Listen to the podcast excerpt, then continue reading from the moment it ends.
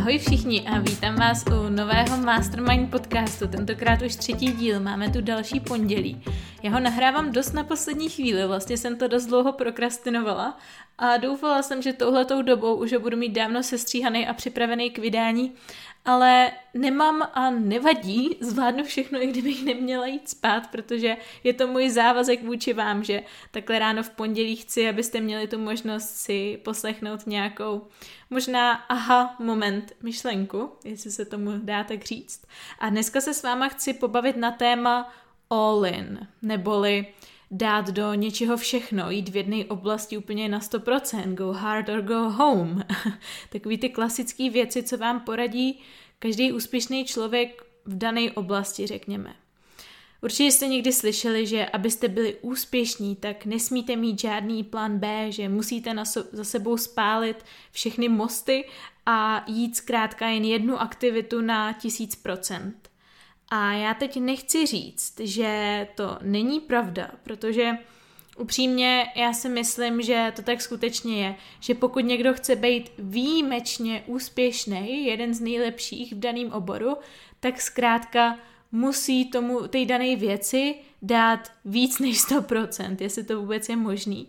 A tím pádem obětovat trošku jiný oblasti ze svého života. Třeba, nevím, když chcete být profesionální hokejista, tak asi nemůžete trénovat jako hobíčkář, který si jde, nevím, třikrát týdně zaházet nebo zagólovat, nevím, jak se to říká, zapinkat, no v hokeji zapinkat asi ne, ale rozumíme si.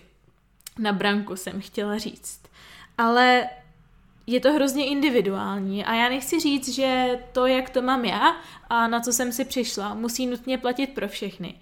A pokud vy jste zrovna ten typ člověka, který tohleto skutečně potřebuje, který potřebuje mít jenom jednu oblast, na kterou se chce soustředit, protože ostatní by ho rozpilovali a potřebuje mít tu tunelovou vizi, tak OK, to je uh, vaše věc a měli byste následovat své srdce a to, co vám říká. Ale já si myslím, že většina lidí naopak tenhle ten typ člověka není. A že ta představa, že spálí za sebou právě všechny mosty a že zapomenou úplně na všechny aktivity, které je třeba taky baví, i přesto, že by je chtěli dělat a obětují je kvůli jedné jediné aktivitě, tak to může dle mého názoru způsobit víc škod než užitku. Vede to totiž určitě k většímu stresu a pokud člověk neumí vypnout, tak uh, to může dojít postupem času i k nějaké poruše, ať už autoimunitnímu onemocnění nebo k neschopno- neschopnosti nalézt štěstí a nebo konec konců i k vyhoření.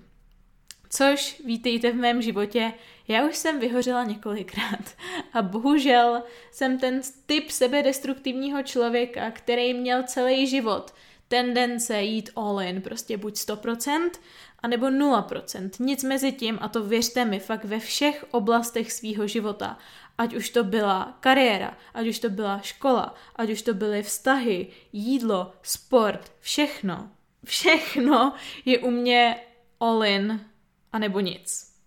Ale v poslední době jsem na sobě hodně pracovala, řekněme v posledních několika měsících a šla jsem pořád víc a víc do sebe a uvědomila jsem si několik věcí že já vlastně nejsem ten člověk, který lační po tom nevýdaným úspěchu, po té nejlepší výkonnosti v dané oblasti, ale já jsem vlastně člověk, který je šťastný na základě úplně jiných věcí. Už jsem se spálila v životě tolikrát, že už opravdu nechci říkat, že je třeba jít all in v mém případě, protože vždycky to dopadlo špatně. A já zastávám názoru, že uh, na jednu stranu nejde pořád být v balancu, nejde vždycky být vyrovnaný ve všech oblastech, obzvlášť pokud se chceme v nějaké oblasti posunout a vždycky je třeba mimo tu komfortní zónu vystoupit, ale nesmí se to přehánět, protože jakmile je člověk až moc mimo komfortní zónu, tak o to zase stojí jeho dlouhodobý štěstí. A já si myslím, že možná tak maximálně 5% lidí na světě jsou ten typ lidí, kteří jsou až moc mimo komfortní zónu. Myslím si, že 95% lidí na světě naopak tu svoji komfortní zónu milujou, mnohdy nedokážou ani rozeznat a pořád jsou v ní a hníjou si tam. Ale uh, pak máme samozřejmě těch 5% těch extrémů. A já jsem si uvědomila, že já jsem zrovna ten typ extrému, který pořád jako leze mimo tu komfortní zónu na úkor toho psychického štěstí nebo psychického zdraví spíš. A ve finále i životního štěstí. Když to vezmu přes tu kariéru, tak já když jsem začínala tehdy podnikat, nebo ještě předtím, než jsem začala, tak jsem pracovala v bageterii a já jsem to milovala a já doteď, doteď na to vzpomínám a upřímně, kdyby mi to někdo nabít, třeba na jednu směnu týdně, tak já bych šla hned zpátky. I přesto, že mám plný ruce práce se svými biznesy, tak ta představa, že bych byla zpátky v té bageterii, mohla stát za tou kasou anebo dělat ty bagety, mi zní neskutečně lákavě, když to někomu zní úplně jako crazy, jako ty chceš tady, ty jsi tady podnikatelka a šla by si dělat bagety, jako co to je, ale mě by to fakt bavilo. Každopádně, když jsem tam pracovala, tak jsem si prostě i při škole brala uh, eh, 160 hodin měsíčně, brala jsem si, jako kdybych tam pracovala na plný úvazek, přitom jsem byla jenom brigádník a nedělala jsem nic jiného.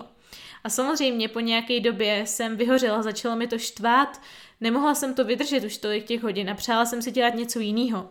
A našla jsem právě, uh, teda tehdy jsem začala vyučovat angličtinu. A když jsem dělala obojí, tak jsem byla, když se teď na to zpětně koukám, fakt nejšťastnější, protože jsem měla tu vyrovnanou kombinaci. Jeden den jsem byla v bageterii, druhý den jsem učila. Pak jsem zase byla v bageterii, pak jsem učila, pak volno a všechno to do sebe hezky zapadalo. Měla jsem dvě činnosti, nebyla jsem nejlepší zaměstnanec bageterie a nebyla jsem nejlepší podnikatel, ale zároveň jsem byla fakt šťastná. No jenže jsem zase dala na rady ostatních, kteří mi říkali, no jo, přece tady nebudeš dělat bagety, když tady máš mnohem víc studentů, kteří by chtěli, aby si učila. Tak jsem s bagetama přestala a začala jsem se věnovat jenom angličtině. A hádejte, co se stalo. Zase jsem si toho nabrala moc. Samozřejmě tohle to všechno se dělo v, řekněme, v rámci měsíců let. Nebylo to jakože ze dne na den, nebojte se. Ale zase nabrala jsem si hrozně moc studentů, až jsem pracovala přes 40 hodin týdně, což je na, na to, když jste lektor, tak hrozně moc, vezměte si, že normální učitel má úvazek plný 20 hodin týdně. To bylo dvakrát tolik, co pracuje klasický učitel. A já jsem to pracovala úplně na týdenní bázi v klidu. I o víkendech neměla jsem skoro nikdy, uh, nikdy pauzu. A samozřejmě, že i když přesto, i, kdy, i přesto, že mě to ze začátku naplňovalo, tak po nějaké době mě to začalo štvát a už jsem nechtěla učit, protože toho bylo moc. A objevila se nová příležitost. Objevilo se IM, objevil se trading, objevil se Forex a network marketing.